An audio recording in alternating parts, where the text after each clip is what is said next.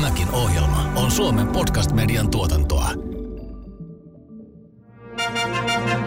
Yleisurheilupodcast. Yleisurheilupodcast. Tervetuloa Turkuun Paavo Nurmen kotikaupunkiin nauttimaan maan ykköskisasta Paavo Nurmi Gamesista jokimaisemaan luonnonkaunille stadionille. Yleisurheilupodcast. Noora-Lotta Nesiri, 28 vuotta, 15-kertainen Suomen mestari, 14-kertainen arvokisakävijä, 2021 Halli EM4, neljästi EM-hallifinaalissa kauppatieteiden maisteri, oman yrityksensä toimitusjohtaja ja vuoden esikuva 2014. Miten sä ehdit nämä kaikki? tai kuulosti hienolta, kun sä luettelit noin, kun itsellä vähän, varsinkin nyt kun oli tätä vammaa, niin vähän semmoinen hetki elämässä, että onko mä saavuttanut mun urallani mitään, mutta toi kuulosti tosi hyvältä ja olen nyt pitkään urheilut kahdeksanvuotiaana yleisurheiluun päätynyt, niin kyllä 20 vuodessa jotain ehtii tekemäänkin. Kuuntelet yleisurheilupodcastia Jyväskylän kiertueella studiossa Joona Haarala ja Veera Salberg. Tervetuloa mukaan. Yleisurheilupodcast. Yleisurheilupodcast. Ensimmäistä kertaa puhutaan asioista niiden oikeilla nimillä. Tunteita ja tunnelmia yleisurheilutulosten ja tekijöiden takaa. Yleisurheilupodcast. Yleisurheilupodcast. Olen pika-aituri Elmo Lakka. Minäkin kuuntelen yleisurheilupodcastia. Noorolotta, me ollaan täällä Jyväskylässä. Sä oot ilmeisen hyvin kotiutunut tänne vai vieläkö sydämesi halajaa Poriin?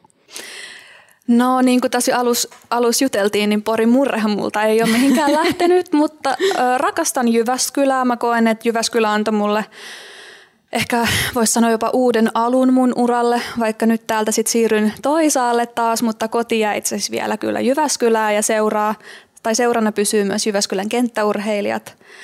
Mutta vastaus kysymykseen, että kyllä ollaan mietitty, että joskus saatettaisiin sitten uran jälkeen ainakin palata Poriin. Okei, okei, mutta Turku ei ole enää kartalla. muistan, että joskus joitain vuosia sitten sanoit, että ehkä uran jälkeen Turkukin voisi olla vaihtoehto. Okei, no mulla on tämmöinen paha taipumus, että mä innostun kaikesta. Turku ei olisi yhtään paha paikka, mutta mä luulen, että ehkä sellaiset ajatukset tällä hetkellä, mitä uran jälkeen tekee, että esimerkiksi perheen perustaminen, niin siinä vaiheessa se pori tuntuisi aika hyvältä, koska sit siellä on myös muuta perhettä. Eli vaikka Noora-Lotta on syntynyt Turussa, niin sä oot porilainen. Niin, turkulais, porilais, jyväskyläläis, albaanialainen yhdistelmä. Eikö se ole aika eksoottinen? Kieltämättä. Porilaisia sanotaan vähän hulluiksi, turkulaiset on vähän arrogantteja. Minkälaiset ne albaanit sitten ovat? Öö, semmosia aika kovasiaisia.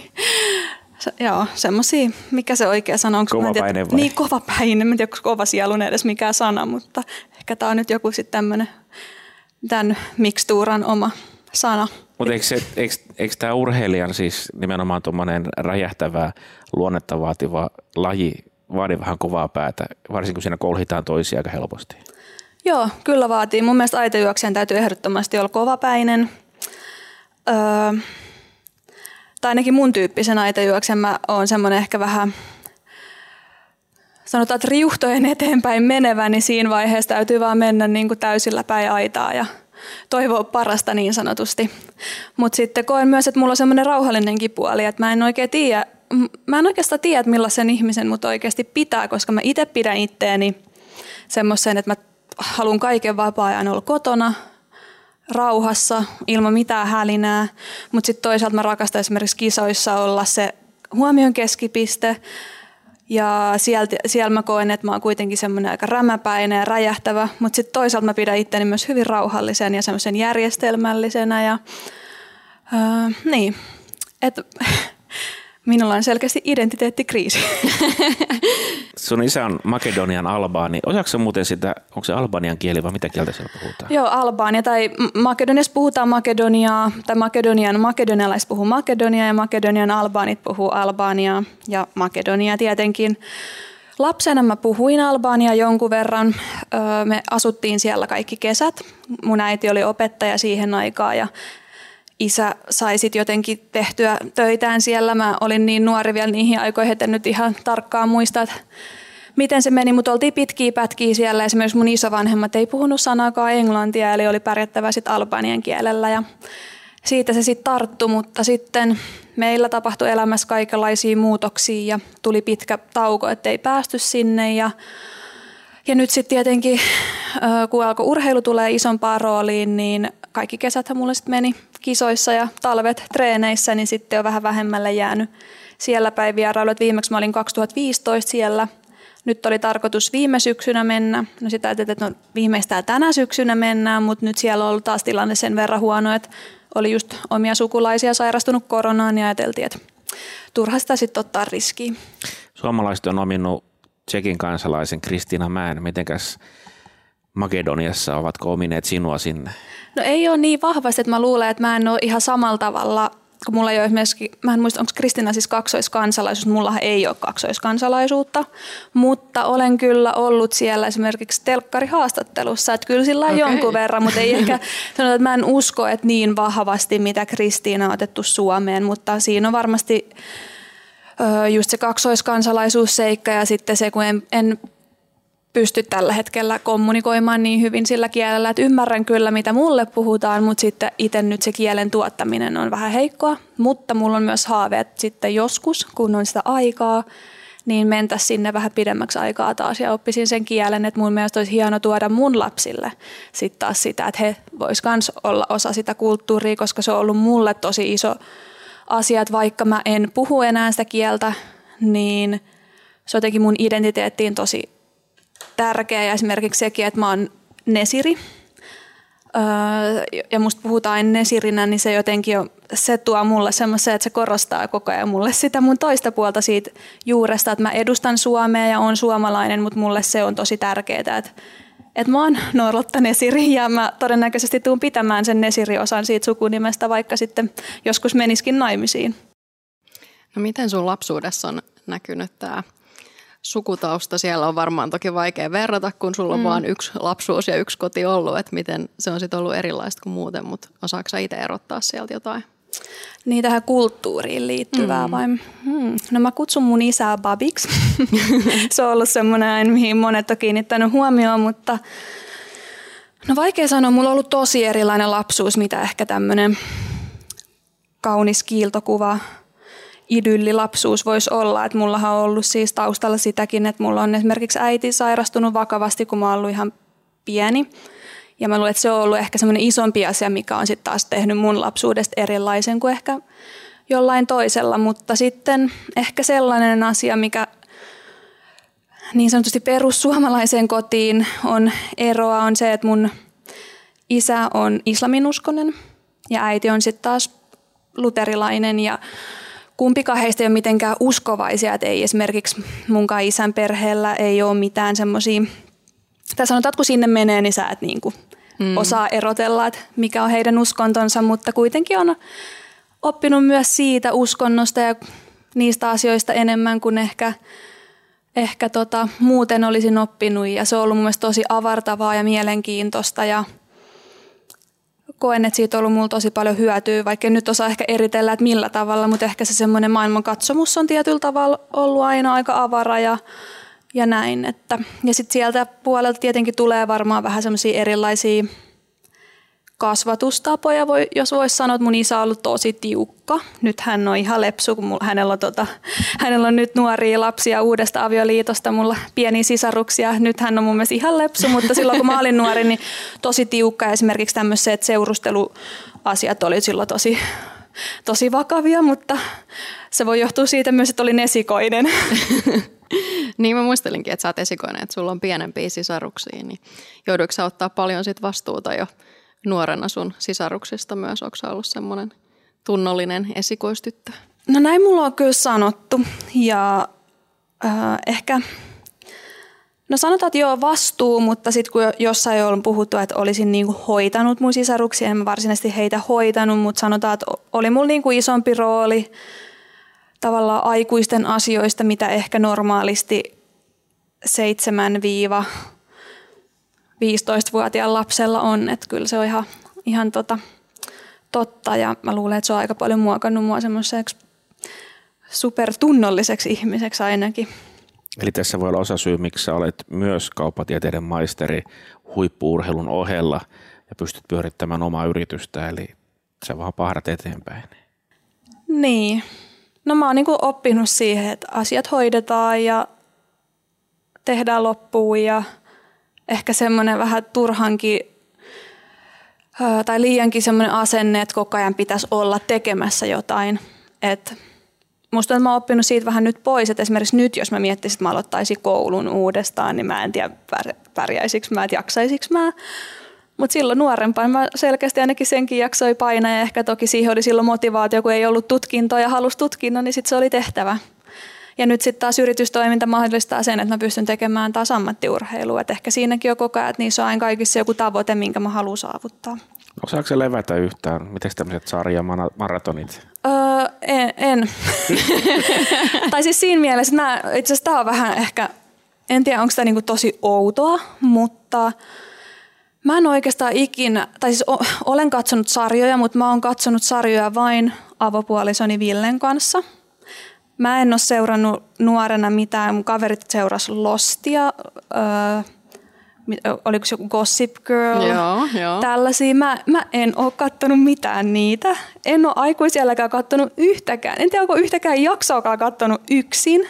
Eli tämä sarja katsominen liittyy vain mun ja mun avopuolison yhteisen aikaan, koska mä en pysty siihen, että mä istun vaikka puoli tuntia ja tuijotan vaan jotain ohjelmaa ilman, että mä teen jotain. Eli se vaatii sen, että siinä on joku toinen ihminen mun vieressä, joka tavallaan niin kuin, että mä mm. tiedän, että jos mä siinä alkaisin jotain räpläämään koko ajan, niin sitten sieltä tulisi Ville, että hei keskity nyt tähän sarjaan.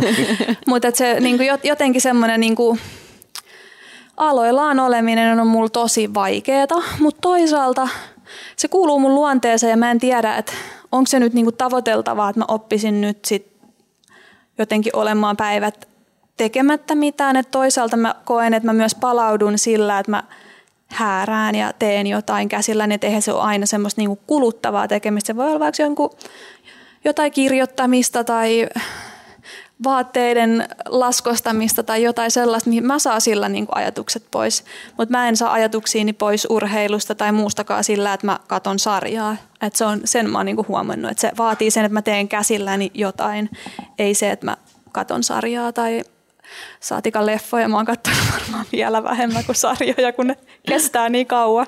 Mutta sosiaalisen median se taas hallitset. Sä oot ollut aika monen pioneeri tässä sosiaalisen median käyttöönotossa aikanaan ja se tuo varmasti sulle jonkun verran jo tuloja. Onko mm. se sitten eri asia tehdä sosiaalista mediaa vai onko se sulle työtä? Se, että onko se mun niinku harrastus vai työ? Mm. Se on varmaan vähän molempia. Se on mielestäni oikeasti niin kivaa. Mä, mä tykkään siitä. Mutta samalla on siinä totta kai se taloudellinen motivaatio. Että tykkäisin jopa tehdä sitä enemmän, koska mun mielestä olisi kivempi näyttää siellä vielä enemmän niin kuin mun arkisia asioita, mutta siinä vaiheessa mä huomaan, että mä en niin kuin, tietenkään treeniä aikaan mä en pysty kuvaamaan, että sehän vaatisi sitten, että joku toinen olisi tai että olisi kädet vapaana, niin joku toinen voisi kuvata, koska mun täytyy treeniä aikana keskittyä siihen treenaamiseen. Ja näin, että olisi kiva tuoda enemmän vielä sitä urheilumaailmaa siihen sitä omaa arkielämää. Että toivoisin pystyväni tekemään sitä vielä enemmän, koska se on kivaa ja mä pystyn antamaan sillä muille – Mä pystyn toimimaan siellä esimerkkinä ja samalla myös hyötyä itse taloudellisesti. Yleisurheilupodcast. Yleisurheilupodcast. Palataanpas nyt vielä hetki taaksepäin sun lapsuuteen. Nimittäin, miten tämä sun ajautuminen yleisurheilun pariin tapahtui? Muistaakseni sä edustit jotain tosi pientä seuraa. Joo. Kyläsaaren kajastus. Joo, kyllä kai. Eli, eikö taitaa olla oikeasti se, olisiko se se Ihan paras.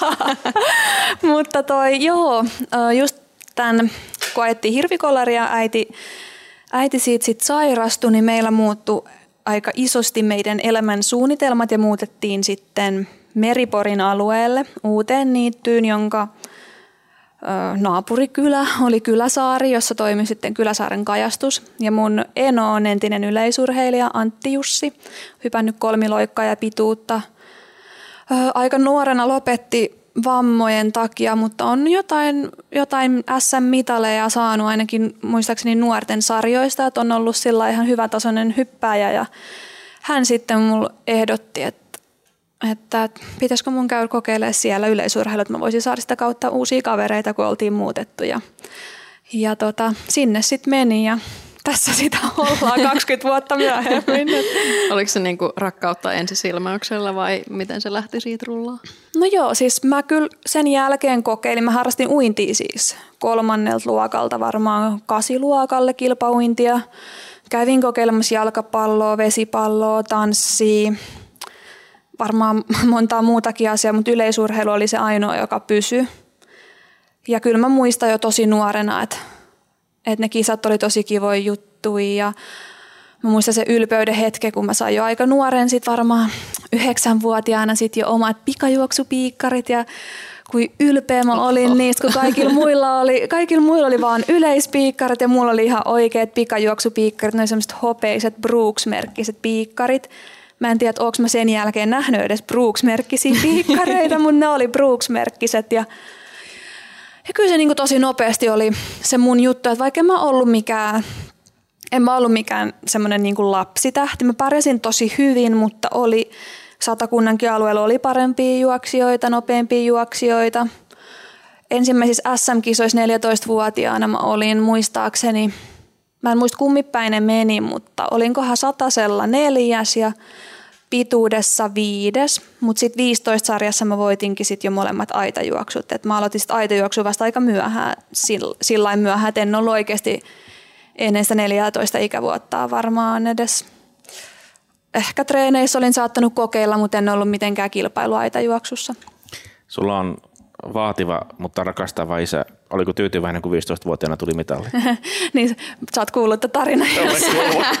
Ei kai. no mutta tämä ehkä kertoo siitä, mitä mä yritin siitä albanialaisuudesta niin sanoa, että, että siellä niin kuin palautetaan sit maan pinnalle, että ei niin kuin auta ylpistyä ennen kuin oikeasti saavuttanut mitään. Että Joo, mutta se oli tosi kannustava. Siis mun isä on ollut ihan järjettömän kannustava mulle ja sekin oli tavallaan, mä otin se kannustuksena, kun isä sitten sanoi mulle, että, että, että älä, älä nyt ylpisty liikaa, että nämä on nyt Suomen mestaruuksia, että sitten kun aletaan puhua Euroopan mestaruuksista, niin sitten voidaan niinku ottaa tämä asia uudestaan puheeksi. Ja tämä tarina mä, pitää siis paikkaansa. Se pitää ihan täysin paikkaansa, mutta jotenkin se kuulostaa tietenkin jotenkin kauhean ehkä joillekin saattaa kuulostaa sitä, että oliko se jotenkin niin kuin lannistava, mutta mä otin se tietenkin sillä, että no, niin kuin totta, mm. että et mä tähtää sinne ja se on se, mihin mulla niin kuin rahkeet riittää ja että muuhun uskotaan, että ne on niin kuin mahdollista. Että et se ei ollut mulla, mulla mitenkään semmoinen, että mä olisin niin kuin harmistunut siitä, vaan päinvastoin. Että et jotenkin, no edelleenkin mä oon semmoinen, että en mä niin kuin halua, että mulla sillä kaunistellaan asioita, että kyllä mä tykkään, että niin kuin sanotaan suoraan ja sillä mennään. Hmm. Sitten sä otitkin lusikan kauniisen käteen, eihän siitä kauhean kauan mennyt, kun tuli nuorten olympiafestivaalit. Eikö sieltä tullut kultaa ja sitten myöhemmin 19-vuotiaiden EM-kultaa, niin Joo. Sitten sai se, oliko isä sitten tyytyväinen? Kyllä oli ja mä tulin kotiin silloin, niin mulla oli tehty kakku, missä oli se Euroopan mestaruusmitalli taiteiltu siihen kakun päälle ja näin. Että kyllä mulla on ollut, niin kuin, mulla on ollut tosi hyvä niin kuin perhe tukemaan urheilua, johon lähtee mun isovanhemmista, äidistä ja isästä. Et mua on kannustettu, musta ollaan oltu tosi ylpeitä, mutta mä en, kun mä menen niin kotiin, niin mulle, mua ei ole ikin painostettu mihinkään. Ja mä oon aina kokenut jotenkin sillä että mm, mua ei ole ikinä arvotettu kotona sen mukaan, että miten mä pärjään urheilussa, vaan kun mä menen kotiin, niin mulla on oikein semmoinen olo, että mä oon se sama noorlotta, mitä mä oon ollut ennen sitä urheiluuraa ja se on mun mielestä niin kuin tosi tärkeää ja sen pitäisi olla jokaiselle nuorelle urheilijalle sillä, että se oikeasti kun sä menet kotiin, niin sun ei tarvi mitenkään osoittaa niitä sun urheilutuloksia tai saavutuksia. Oletko kotona Noora vai Nolo vai mikä sä oot? Ei mua kyllä koton sanottu noloksi. kyllä mä, mä varmaan aika monella mun perheenjäsenellä ihan vaan Noora. Mutta nolo, nolo mä tykkään olla ja mähän siis ihan virallisiakin jotain sähköposteja allekirjoitan, että YT-nolo. Toimitusjohtaja Nolo. Yleisurheilupodcast. Yleisurheilupodcast. Paavo Nurmi Games sai alkunsa 1957. 64 vuotta sitten, kun Nurmen seura Turun Urheiluliitto lahjoitti juoksijalegendalle nimikkokisan 60-vuotislahjaksi. Yleisurheilupodcast. Haaveiliko silloin lapsena ammattiurheilijan urasta vai oliko sulla jotain ihan muita urahaaveita? No siis aika nuorenahan sit se urheilu tuli siihen, mutta ennen kuin mä tiesin, mitä on olla urheilija tai että mä voisin oikeasti ajatella edes sellaista asiaa, niin mä halusin ehdottomasti, no, mä oon kirjoittanut johonkin la, näihin lasten, mitä ne on ne ystäväkirjat, mm. Mä oon kirjoittanut siinä monesti, että mä haluan olla julkis. Nyt mä tekisin mitä vaan, että mä en olisi niinku julkis, vaan julkiksi takia. Mutta siis se ehkä tarkoitti silloin sitä, että mun isoin haave oli olla näyttelijä. Ehkä myös laulaja, mutta varmaan sitten jo aika nuoren ymmärsin, että mulla ei ollut lahjakkuut laulamiseen. Mm, mutta näyttelijä mä voisin edelleenkin haluta olla. Että mm. kyllä mä tykkään esiintyä. Mutta toki se vaatisi tällä hetkellä jo sit aika paljon harjoittelemista. Et lapsena se ehkä tuli vähän luonnollisemmin. Mä olin siis joka ikisessä näytelmässä, mitä koulussa vaan voi olla. Ja jos meillä oli semmoinen, että vitosluokkalaiset sai juontaa muistaakseni aina joulujuhlat, niin mä olin siellä muistaakseni ainakin vitos- ja kutosluokalla. Eli mä oon vienyt silloin jonkun toisen paikan varmaan, tai joku, ketä ei varmaan oikein siihen muu halunnut. Mä olin aina se, ketä vaan halusi niihin juttuihin. Että mä oon ollut niin kuin aina semmoinen tosi, mä silloinkin on niin kuin tavallaan aina pyrein, että jos vain joku tilaisuus tuli, niin mä haluan niin olla siellä. Ja tossakin siinä oli koko ajan taustalla se, että kun mä halusin, että musta tulee näyttelijä, niin totta kai mä näin jo silloin, että nämä kaikki tilaisuudet, mihin mä voin päästä harjoittelemaan tätä, niin mun täytyy pyrkiä kaikin keinoin menemään niihin. Mutta vakavasti ottaen sanot, että välttämättä toi julkiksen olo ei välttämättä ole aina mukavaa, mutta olet tässä aikamoinen tienraivaa ja saat näitä ensimmäisiä uuden aallon naisurheilijoita, jotka on vienyt valtikan näiltä keihäsmiehiltä. Ennen vanhaahan yleisurheilukisat päättyi aina keihäsfinaaliin, mutta nykyään se on, jos ei aita juoksu, niin joku pikafinaali. Mm. Sä oot ollut aika isossa mainoskampanjoissa, sulla on ollut pari kolmekin kumppania, joka on tarkoittanut, että sä oot ollut joka kadun kulmassa. Mm. Olethan se myös aika monen esikuva nuorille naisurheilijoille, esikuva siitä, että miten pääsee eteenpäin ja miten pystyy brändäämään itseensä ja tekee huipputuloksia samalla. Niin, no toivon niin. Että mä en vierasta tätä brändäämissanaa, koska mulla on tullut se kyllä niin, niin kuin, jotenkin vuosien saatossa. Mä muistan, että ensimmäisen kerran mä oon ollut Iltasanomissa muistaakseni 16-vuotiaana, että sitten se jotenkin niinku rakentui siitä. Totta kai siinä on niinku tullut semmoinen brändi, mutta jotenkin, että mulla ei ole myös mitään semmoista brändistrategiaa, eikä mitään somestrategiaa ehkä pitäisi olla. Mutta toi on tosi kiva kuulla ja nyt mä oon niinku kyllä nähnyt, että nyt nyt se alkaa olemaan jo semmoinen niin normi, mikä on tosi hieno juttu, että urheilijat oikeasti alkaa näkeä niitä mahdollisuuksia, tai niitä, mitä mahdollisuuksia oikeasti meillä on, ja mikä helpottaa sitä, että me voidaan kilpailla niitä maailman mahtimaitakin vastaan, on se, että me pystytään saamaan elantomme tästä urheilusta. Ei se, että jos sä oot kahdeksan tuntia töissä ja sitten yrität tehdä treenejä, niin eihän se niin kuin toimi niin. Ja mulla on niin, niin järkyttävä halu saavuttaa 12.60 aika vähintään, 12.6 alkava ja arvokisamitali myös aikuisten sarjoissa, niin mulla on vähän ehkä tämmöinen niin kuin, pieni semmoinen niin kuin, vaikeus arvottaa itteeni sillä lailla, että joo, mä oon tehnyt hyvää työtä tämän eteen ja, ja näin, mutta sitten mulla on itsellä niin, niin vahva se, että mä, mä en ole saavuttanut vielä sitä, mitä mä haluan ja mä haluan toimia niin kuin jotenkin niin vahvasti, että mä haluan toimia esimerkin ennen kaikkea sen kautta, että mä oon niinku saavuttanut mun tavoitteet. Se on ehkä vähän, kuulostaa vähän raffilta, koska jos sä oot asettanut sun uralle sen mitalitavoitteeksi, niin se on aina kolme per kilpailu, ketkä sen saa. Mutta tällä hetkellä mä huomaan sen, että mulla on niinku tosi vaikea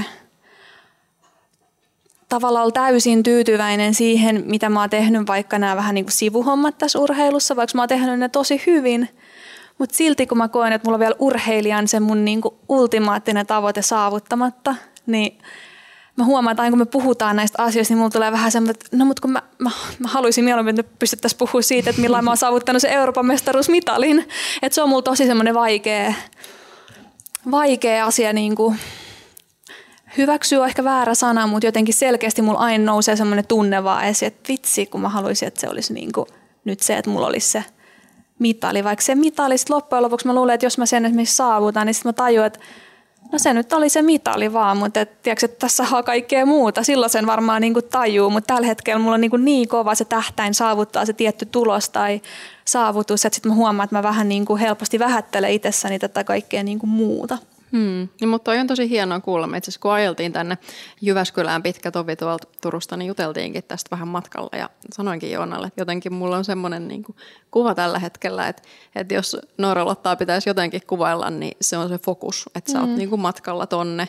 Ja se on tietysti se, miksi sä oot huippurheilija. Että niin. sulla on se tavoite ja sä menet tällä hetkellä sitä kohti. Ja meidän muiden on tosi helppo nähdä sitten kaikki upeat niin. asiat, mitä tässä matkalla on tapahtunut. Ja että mitä kaikkea sä oot antanut meille täällä katsomoissa ja tässä matkalla nyt jo, mutta totta kai sun niin. täytyy olla kirkkaana tässä kohtaa sitten noita tavoitteet. Niin, ja kyllähän se tuntuu tosi hyvältä, niin kuin mä sanoin, että se on mulla tosi tärkeä asia olla niin kuin kaikessa vaan, missä mä pystyn, niin toimii niin kuin esimerk- esimerkkinä. Mutta jotenkin nyt varsinkin se ehkä korostuu, kun oli tosi hyvä hallikausi ja mä olin niin, kuin niin valmis, että nyt, nyt mä oon niin ottanut se stepi sinne ja sitten taas – ja nyt tulee niinku se pahin vamma. Niin sanotaan, että ehkä niinku mulla on ollut niin vahva semmoinen, että mulla on koko ajan niinku se usko itteen, että mä tiedän mihin mä pystyn, mutta sitten tuntuu, että kaikilla urheilijoilla niitä tulee, mutta totta kai mä tunnen se subjektiivisesti niin, että tuntuu, että pääset lähelle ja sitten ah, taas tulee joku juttu ja sitten taas kipuut ja nostat itse sinne, taas tulee joku juttu ja sehän, sehän ei auta. Mun on ihan turha niin kuin aina selitellä sitä asiaa, että no mut kun mulla tulee aina joku vamma se vaan on niin, mutta silti niin kuin se usko siihen oma itteensä on vieläkin niin suuri, että se saa mut vaan niin kuin jatkamaan ja jatkamaan. Ja nyt mä vaan niin kuin toivon niin sanotusti, että aika ei lopu kesken. Tai kuulostaa kauhean, kauhean tota dramaattiselta, mutta sen takia mä myös koin, että nyt oli aika tehdä tämä muutos, koska nyt tuli tämmöinen mm. vamma tosi iso vamma ja mä oon ajatellut, että nyt mä katson, mihin mun rahkeet riittää ainakin seuraavat kolme vuotta. Ja jos mä haluan nähdä, mitä uusi valmennus pystyy mulla antaa, niin mun on pakko antaa sillä myös aikaa, että se ei auta, että kahden vuoden päästä, jos mä vaikka kokeilisin tätä uutta kuvioa, niin sitten mulla on vuosi aikaa ennen olympialaisia, se nyt on aina sitten taas semmoinen, että kun vaihdat kaiken, niin sä et tiedä, mitä se, niin kuin, mm. riittääkö se vuosi vielä näyttämään sulle yhtään mitään. Yleisurheilupodcast. Tällä puolen pöytää on jotenkin helppo nähdä, että oot varmasti toiminut sellaisena merkittävänä mm-hmm. tien raivaana. On se sitten suomalainen pikajuoksija tai sitten mm. ehkä tämä suomalainen uuden sukupolven yleisurheilija. Mutta miten sä itse koet sen, kun sä oot tosi nuorena tullut ihan meidän kärkiurheilijoihin, ehkä koko kansan tietoisuuteenkin ja nyt viime vuosina ollaan paljon puhuttu tästä yleisurheilun uudesta sukupolvesta ja uudesta tulemisesta, niin pystyykö sä itse näkemään jotain eroa tavallaan – tässä hetkessä versus sitten tuonne vuosikymmenen alkupuolelle?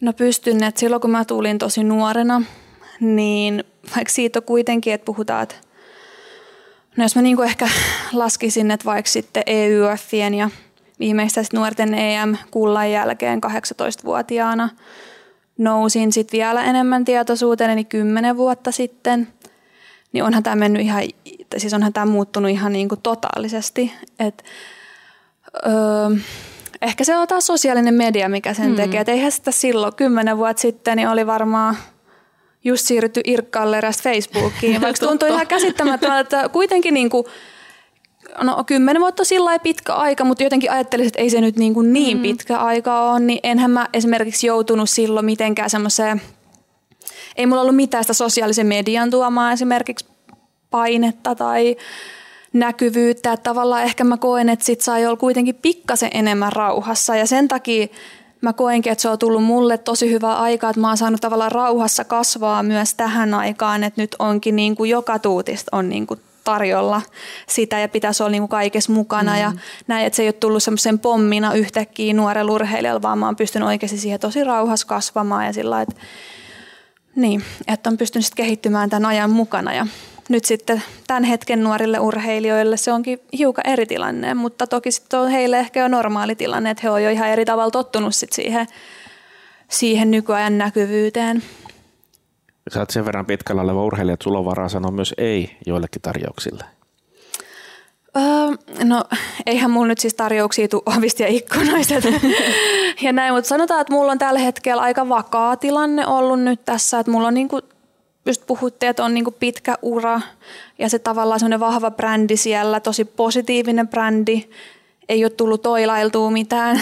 Et ei tavallaan, että mä koen, että mä oon tosi luotettava kumppani siihen, että jos mun kanssa lähtee yhteistyöhön, niin ei tule niin on, ongelmia sen kanssa, että, että jouduttaisiin niin miettimään, että no mitäs nyt, niin kuin, miksi Noorotta sanoi noin tai teki näin. Tai, eikä se ole sellaista, että mm, se ei ole mitään esittämistä myöskään, että mä en niin kuin, yritä esittää jotain muuta, mitä mä oon, vaan mä oon tällainen ja mä koen, että mä oon tällaisenään, tällaisenään hyvä sponsoreille ja ja se on tehnyt niin kuin ison avun siinä, koska jokaisella urheilijalla tulee näitä vaikeita vuosia.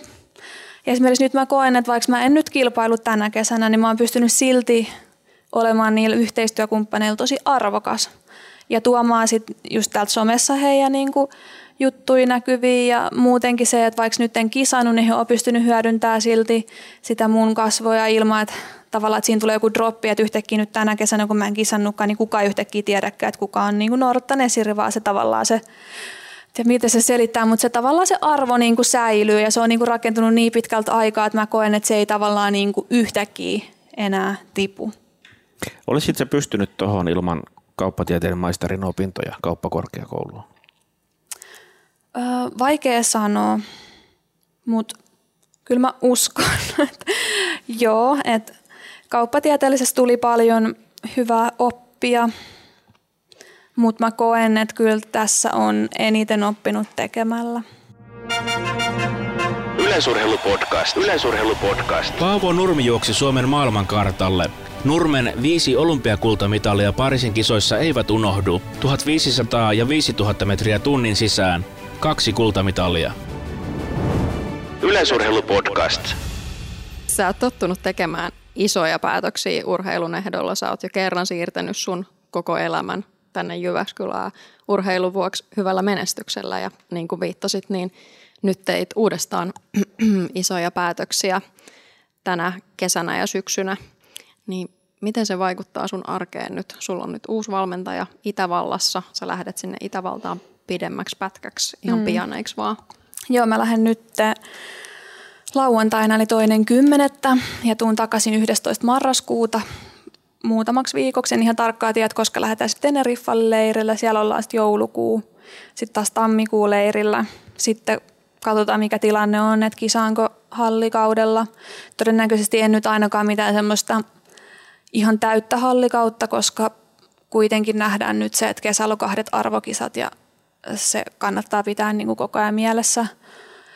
Mutta sitten taas, että olisi hyvä saada pari, pari kisaa ainakin alle, koska nyt jäi kesä käytännössä kisaamatta. Sitten tulee varmaan taas pätkä Itävallassa, kevään leirit, sitten onkin kisakausi.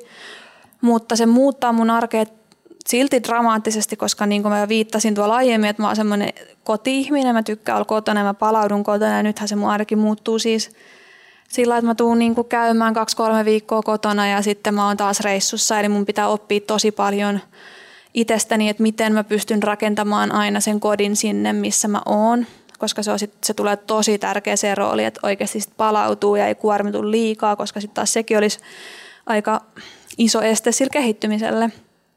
Mm, nyt tämän vuoden mun avopuoliso myös on virkavapaalla, että pystyy auttamaan mua kaikki mahdollisin keinoin. Hän on myös ammatiltaan myös hieroja, joten se on, se on tosi iso, iso plussa. Ja tota, se auttaa tosi paljon, koska nyt kun mä hyppään vuodeksi ihan tuntemattoman ja on paljon pois kotoa, niin se varmasti auttaa myös siihen, että koti on niin sanotusti siellä, missä minäkin ja, ja, ja näin, mutta taloudellisesti tulee olemaan todella haastava vuosi myös, just virkavapaan ja sitten näiden reissujen takia – Mm, mutta vakaa usko on, että se kaikki kyllä sit maksaa itse takaisin ensi kesänä. Vaikuttaako tämä ensi kesän kisarytmi millään tavalla? Nyt ensi vuonnahan on poikkeuksellinen vuosi sillä tavalla, että kisakausi painottuu ainakin kotimassa hyvin vahvasti siihen touko-kesäkuuhun. Mm-hmm. Toukokuussa on ensimmäinen Motonet GP, sitten on Hirvelä ja Motonet GP kesäkuussa Paavo Nurmi Games ja kahdet arvokisat heinäkuussa ja mm. siinä sitten on, sitten on timantti liikaa jäljellä. No, sä oot, sä oot tota paljon tarkemmin selvillä näistä ensi kesän kisoista kuin mä oon vielä itse. Että täytyy sanoa, että tässä vaiheessa nyt kun itse olen vasta just päässyt tähän harjoittelun makuun, niin mä en ole niin kuin ehtinyt vielä niin tarkkaa miettiä sitä. Mutta siis toki sen kahden arvokisan kesä tuo just sen, että esimerkiksi tosi vakavasti mietitään, että osallistunko MM-halleihin, jos kaikki on hyvin, koska ne menee muistaakseni maaliskuun puoliväliin – Sitten miettii sitä, että kuitenkin sen jälkeen pitää pitää varmaan viikko vähän palautella siitä kisakauden rupeamasta. Sitten ollaankin jo maaliskuun loppupuolella, kun päästään aloittaa taas peruskuntaharjoittelua. Ja sitten taas toukokuussa just pitäisi olla jo kisakunnossa ihan senkin takia, että ehtii tekemään rajat kisoihin. Että sitten siinä tulee käytännössä joku puolentoista kuukauden treenipätkä, jos menee halli MM-kisoihin ja sitten pitäisi olla taas kunnossa. Ja no, jos et sä tee siinä taas kunnon treenipätkää, niin vaikka olisit hyvässä kunnossa toukokuussa, niin kantaako se sitten taas sinne EM-kisoihin, jotka on siellä oliko ne elokuun loppupuolella vai mm. puolessa välissä, niin se vaatii kyllä tosi paljon suunnittelua ja sen takia todennäköisin, todennäköisempää on, että en osallistu MM-halleihin tämän takia, mutta ei ole päästy vielä niin pitkälle suunnitteluissa, koska nyt mä lähden vastin Itävaltaan ja päästään sitten oikeasti niinku tutustumaan ja katsomaan, miten tämä mun keho nyt alkaa niinku reagoimaan. Ja ykkösprioriteetti nyt mulla on, että mä pysyn terveenä ja sitä kautta mä kyllä luotan siihen, että mä pääsen kovaa kuntoon, mutta ei ole tehty vielä niin tarkkoja suunnitelmia, mutta tuosta MM-halleista ollaan jo puhuttu, että ne saattaa olla semmoiset, mitkä täytyy nyt jättää väliin. Joskus on jotain jätettävää. Niin, mutta sitten kun mä sanon näin, niin todennäköisesti mä oon siellä, että jee jee, MM-halli. Jätetään se mahdollisuus avoimeksi. ei haittaa lainkaan. No tiedätkö jo, miltä sun treeniporukka siellä Itävallassa näyttää? Joo, siellä on jotain nuorempia pikajuoksijoita ja aitajuoksijoita, joita mä en vielä niin entuudestaan tunne, mutta ehkä tunnetuimpina siellä on Ivona Dadic, ottelija, ja sitten Megan Tapper, aituri, joka nyt sai Tokiossa pronssia sataisen aidoista. Ja en nyt ihan tarkkaa tiedä, että milloin hän on tulossa sinne, että hänellä nyt on vielä ollut ylimenokautta käynnissä ja todennäköisesti starttailee myös ekat viikot Jamaikalla, mutta veikkaan, että viimeistään marraskuusta eteenpäin päästään tekemään yhteistreenejä hänenkin kanssaan. No ei ole varmaan koskaan helppo päätös vaihtaa valmentajaa, siinä on aina epävarmuuksia ja muuta, niin oliko sinulla mielessä joku tietty asia, että mitä sä selkeästi lähdet tällä muutoksella hakemaan? Joo, ei, siis mä voin sanoa, että kun mietin että tästä valmentajavaihdosta alkoi, niin mä itkin varmaan kolme päivää putkea, kun se tuntui niin vaikealta päätökseltä. Ja, mutta loppupeleissä sitten, niin kuin olen jo monissa jutuissa sanonutkin, niin Petterin kanssa oltiin sitten oikeasti yhteisymmärryksessä tässä ja hän oli samaa mieltä ja vastaus kysymykseen, mitä mä lähden nyt ennen kaikkea hakemaan uudelta valmentajalta on aita tekniikkaosaamista. Filip on aitavalmentaja, hänellä on tosi paljon kokemusta eri huippuaitureiden kanssa toimimisesta, niin toivoisin, että nyt löytyisi sitten niihin mun teknisiin ongelmiin ratkaisuja, että mulla on öö, semmoinen tilanne, että mä oon aika nopea. Mun ennätys on 11.48, nyt varsinkin tässä kevään aikana nopeus kehittyi tosi hyvin, mun voima-arvot on tosi hyviä, mutta sitten se ei ole ehkä ihan niin, mä en ihan saanut se siihen aitatulokseen. Mä koen, että mä oon niinku tavallaan ju, juossut aina ehkä vähän hitaampaa, mitä se mun niinku, mitä mun fysiikka antaisi juosta. Ja on tullut siihen tulokseen, että se johtuu siitä, että mä jarrutan joka aidalle. Tälle karkeasti sanottuna. Okei, okay. Et mä uskon, että siis pointti oli se, että, että mä uskon, että mulla on fysiikka. Toki nyt sitä joutuu vähän rakentaa uudelleen, koska mulla on ollut mm. todella pitkä tauko, mutta se varmasti palautuu tosi nopeasti. Et fysiikka mulla on mielestäni ihan semmoinen riittävä, mutta sitten tarvisin tosi paljon sitä teknistä taituruutta siihen juoksemiseen, että se on mun heikkous. Me ollaan puhuttu tässä jaksossa tai kierretty tätä bisnesteemaa. Sä oot siis oman yrityksesi toimitusjohtaja – Tätä ohjelmaa kuuntelee hirveän moni juniori. Me ollaan saatu kuulla, että monet juniorit kuuntelee ja urheilijakollegat kuuntelee tätä. Minkälaista on pyörittää yksinyrittäjänä firmaa, joka käytännössä, jonka tarkoitus tällä hetkellä on tukea sun mm. urheilijauraa. Eikö olisi helpompi, että sulla olisi joku asioiden hoitaja? Se on mun mielestä kivaa. Se ei ole millään tapaa niin vaikeaa, miltä se ehkä kuulostaa. Ja mulla on myös manageri, mutta on nyt tehnyt myös tosi paljon itse.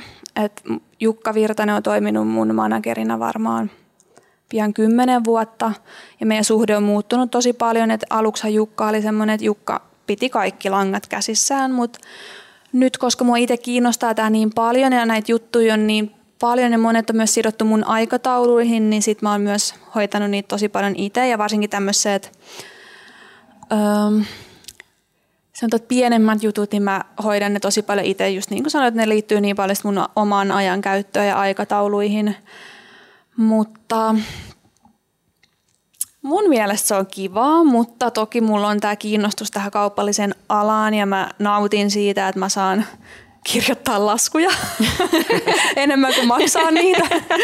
Ja Sehän toi... kuulostaa hyvältä. ja sitten mä tykkään suunnitella, mä tykkään toteuttaa niitä projekteja. Sehän siis vaatii tietenkin semmoista tietynlaista halua tehdä sitä. Nyt se liittyy mulla tosi paljon siihen sosiaaliseen mediaan. Ja mä oon huomannut, mä oon paljon yrittänyt auttaa nuoria urheilijoita tai joitain nuoria urheilijoita. Aina se keskustelu vähän kääntyy siihen, mutta kun, kun mä en halua, et, tai kun monilla on se, että kun ne ei niinku halua tehdä sitä, niin mä luulen, että siinä on niinku se, se ero, että mä, mä haluan tehdä sitä. Se on mun mielestä kivaa. Mä tykkään suunnitella niitä kampanjoita. Mä saan tehdä niitä mun sisko kanssa yhdessä.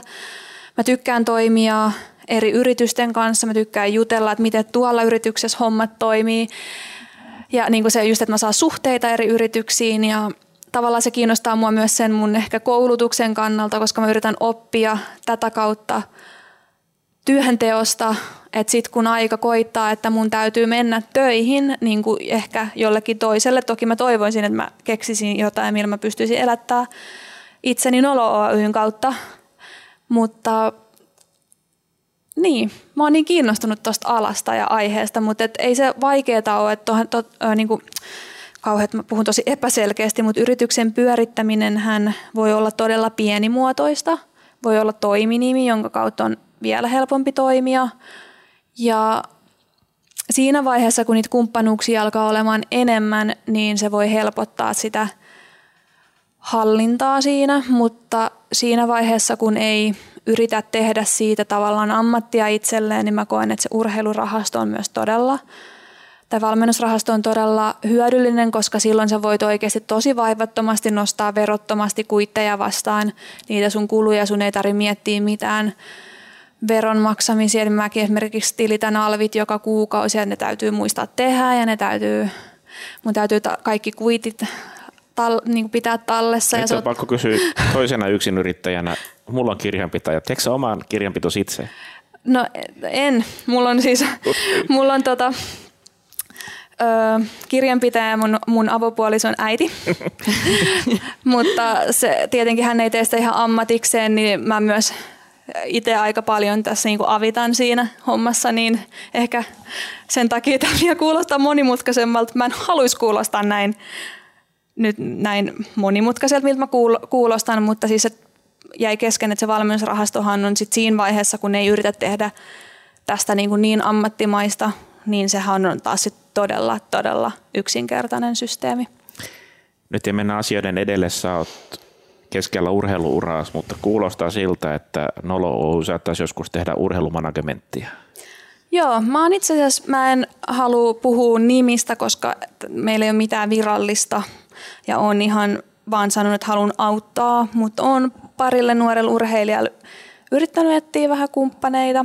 Mm, se ei ole helppoa hommaa ja sanotaan, että siitä ei, mä en tiedä, että Suomessa elättääkö sillä ehkä yksi, kaksi manageria saattaa itsensä sillä pelkällä manageroimisella elättää. Todennäköisesti hekin tekee jotain muuta siinä rinnalla että se, se homma sitten täytyy olla vähän sellaista rakkaudesta lajiin tyyppinen, mutta ehdottomasti haluaisin kyllä, koska musta tuntuisi tosi kamalalta, että sitten kun oma ura loppuu, että mä vaan niinku katsoisin yle- yleisurheilusta se laji, joka on niinku tuonut mun elämään, niinku, mun elämät ensimmäiset 20 vuotta on tuonut niinku sisältöä mun elämään ja kasvattanut mua, niin sitten mä vaan niinku katoon siitä. Että mä haluaisin ehkä tota kautta pysyä siinä mukana, koska mä en usko, että musta olisi ehkä valmentajaksi tällä hetkellä musta tuntuu, että mä en ehkä olisi hyvä valmentaja tai en ehkä, tai ainakin mun täytyisi kouluttautua tosi paljon lisää, mutta sitten missä mä oon hyvä, on tämä bisnespuoli.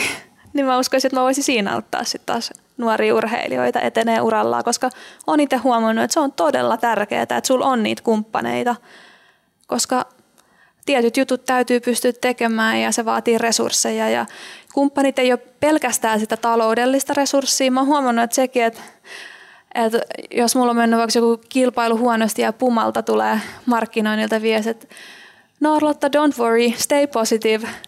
Ja siitä tulee niin, kuin niin hieno olo kuin joku oma niin kuin yhteistyökumppani, vaikka se liittyy siihen, että tavallaan kyllähän hekin haluaa musta hyötyä taloudellisesti, mutta silti jos mulla itsellä menee huonosti, niin sieltä tulee silti tsemppiviestejä, niin se on todella iso juttu. Yleisurheilupodcast. Yleisurheilupodcast. Kiva kuulla, että et halua lähteä yleisurheilusta mihinkään, koska mekään ei haluta, että sä ikinä lähdet mihinkään, että me saadaan pitää sut ikuisesti, mutta uskoisin myös, että puhuit aika hyvin sanoiksi sen, että miksi sä oot ollut aikamoinen edelläkävijä ja varmasti hyvä esikuva monelle näissä aiheissa sekä uskon, että myös tosi hyvä kumppani monelle. Mutta nyt kun mainitsit tuon Puman, niin olisi kiva kuulla vähän lisää, että miten nämä niin kuin varustesponsorikuviot toimii. Monestihan me kuullaan puhetta vaikka Jenkkien puolelta, kun siirrytään yliopistourheilijasta ammattilaiseksi, niin se liittyy nimenomaan siihen varustesponsoriin. Niin mm. Niin millainen rooli silloin suomalaisen urheilijan urheilemisessa ja esimerkiksi nyt kun sulla vaihtui Naikista Pumaan, niin millainen prosessi se on?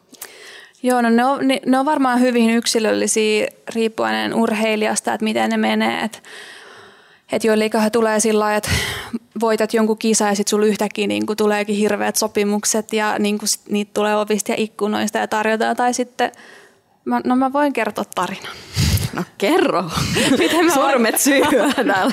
no kertoa. Mä olin, muistaakseni, muistaakseni mä olin 17 ja mä olin aina halunnut silloin – Nikea sen takia, koska mun silloiset idolit, en edes muista ketä Alison Felix, sun muut, niin ne juoksi, kaikki, kaikki jenkit juoksi Naikilla silloin. Ja mä olin sillä päättänyt, että mä haluan Naikin, että mä en halua mitään muut kuin Nike. Ja sitten tuli semmoinen kilpailu. Mä en muista enää tarkkaan mikä. Se oli joku, silloin oli vielä Suomella oma tämmöinen Nike, vähän isompi. Ja ne järjesti jonkun tämmöisen kilpailun, missä ihmiset pysty äänestämään, että kenestä tuli sen vuoden joku juoksukasvo tai vastaava. Okay.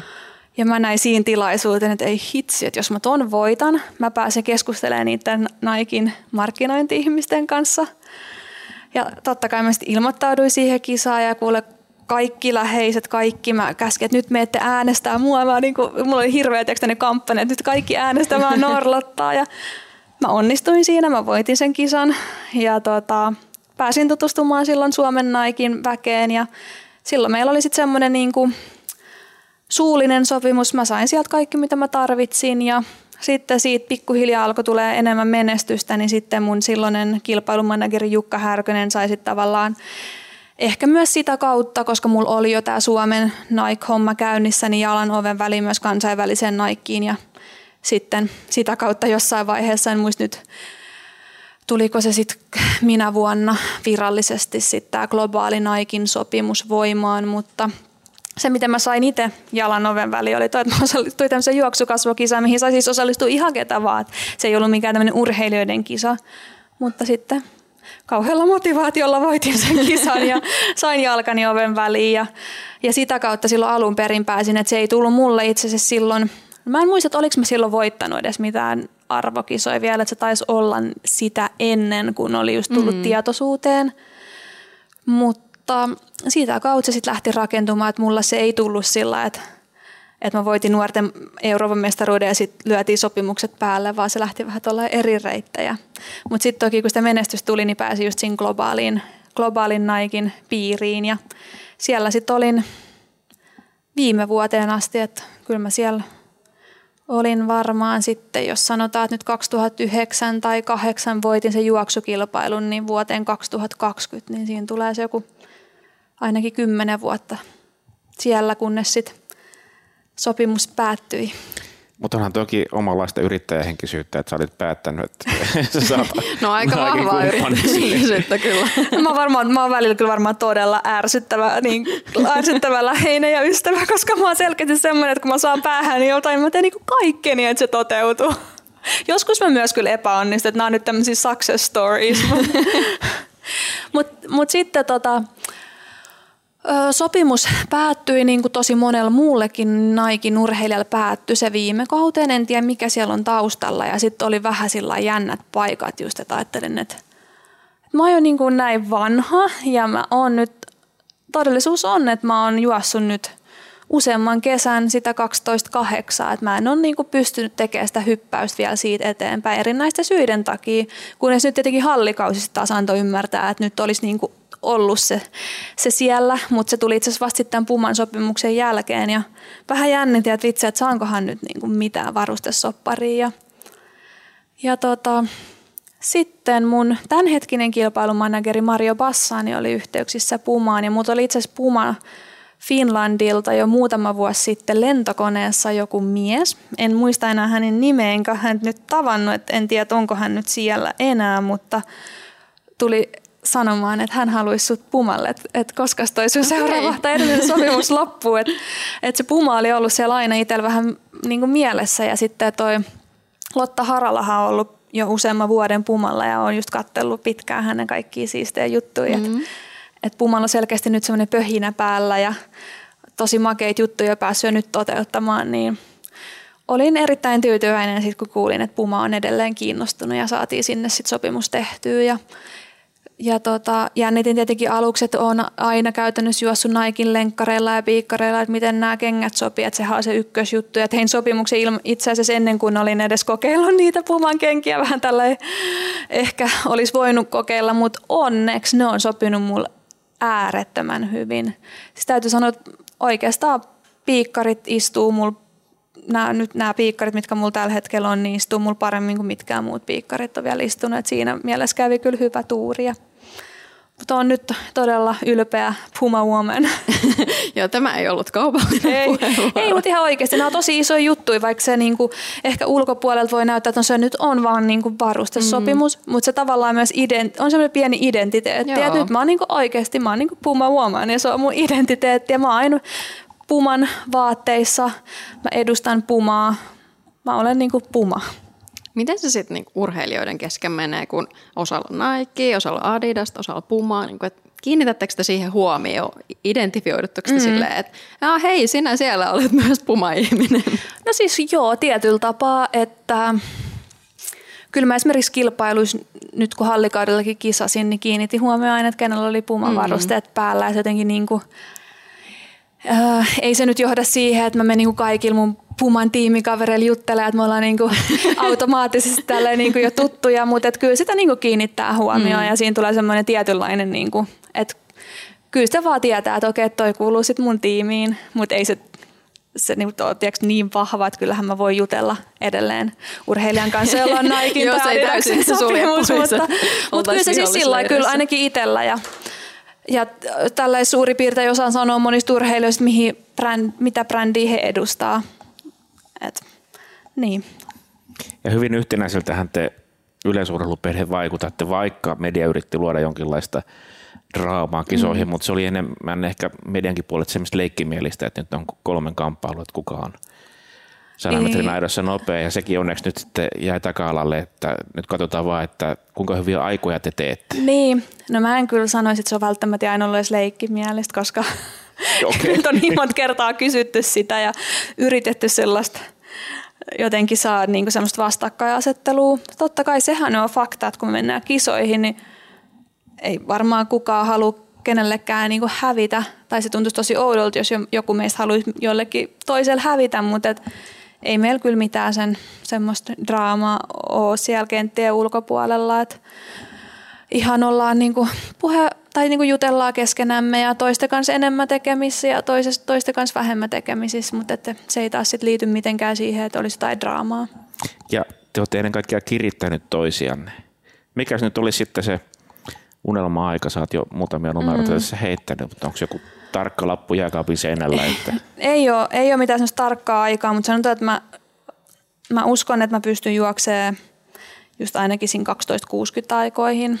Mä en laita pahakseni, jos menee kovempaakin, mutta sanotaan, että nyt kun mä oon miettinyt tämän vamman jälkeen, että mikä olisi semmoinen, että jos mä pystyisin johonkin, niin mikä olisi semmoinen, mikä tyydyttäisi mua mun uran jälkeen, että mua ei jäisi niinku harmittaa se, niin jos se aika alkaisi 12.60, niin kyllä mä niin kuin voisin olla aika semityytyväinen siihen, mihin mä pystyn. Se on ihan järkyttävän kova aika. Niin. Sä oot semityytyväinen. Semityytyväinen voit olla. Me ollaan kyllä sit supertyytyväisiä, mutta Ja mä haluaisin, että mä pystyisin niinku toistamaan tavallaan, että se taso olisi se, että mä en haluaisi, että se olisi sellainen yksittäinen, että mä juoksen 12.62 ja sitten seuraava, seuraavat kisat on 12.90, vaan että mä niinku haluaisin, että mulla olisi sellainen kausi, että mulla taso oikeasti vakiintuisi siihen ja pärjäisi just niissä kansainvälisissä kisoissa vielä paremmin. Ja, ja näin, ja sitten mä uskon, että mä voisin olla semityytyväinen. No kumpi nyt sitten on tärkeämpi? No, hölmää arvottaa näitä aika vai se mitali jossain kisoissa? No kyllä se mitali siis siinä mielessä, että ajathan on semmosia, että jos nyt leikitään, että 12, mä juoksisin ensi kesän 12.62 ja se nyt vaikka olisi Suomen ennätys, että kukaan ei juokse sitä kovempaa. Tämmöinen ajatusleikki. Versus se, että mä voitan vaikka ensi kesän Euroopan mestaruus kultamitalin. Niin mä tiedän, että joku joskus tulee juoksemaan varmasti kovempaa kuin minä. Ja silloin ne ennätykset jotain men, niin kuin, se on historiaa. Mutta sitten mitali, se on niin kuin, mä oon aina se Euroopan mestaruusmitalisti. Se ei haittaa, vaikka joku voittaa seuraavan vuonna ja itse ei enää mm. kilpailisi, mulla on se mitali aina ja mä oon se vaikka 2022 vuoden Münchenin EM-kultamitalisti ja se mä oon niin kuin ikuisesti, mutta ennätykset on niin sanotusti tehty rikottavaksi, että mun on vaikea kuvitella, että olisi nyt jotenkin niin kuin poikkeustapaus, että sitten kukaan ei pystyisi enää juoksemaan mua kovempaa, vaan tiedän, että sieltä tulee aina uusia lahjakkuuksia, jotka juoksee meidän niin sanotusti vanhojen, vanhojen juoksijoiden ennätykset kumoon, niin kyllä valitsisin mitalin. Noora-Lotta Nesiri, Nolo, suurkiitos kun tulit meidän podcastiin. Kiitos, oli tosi hauska. Yleisurheilupodcast. Yleisurheilupodcast.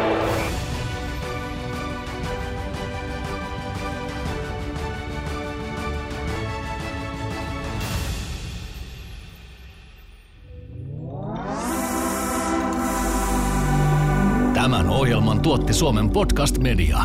Jos pidit tästä ohjelmasta, muista seurata podcastia Spotifyssa tai arvostele ohjelma Apple Podcastissa, niin muutkin löytävät ohjelman pariin.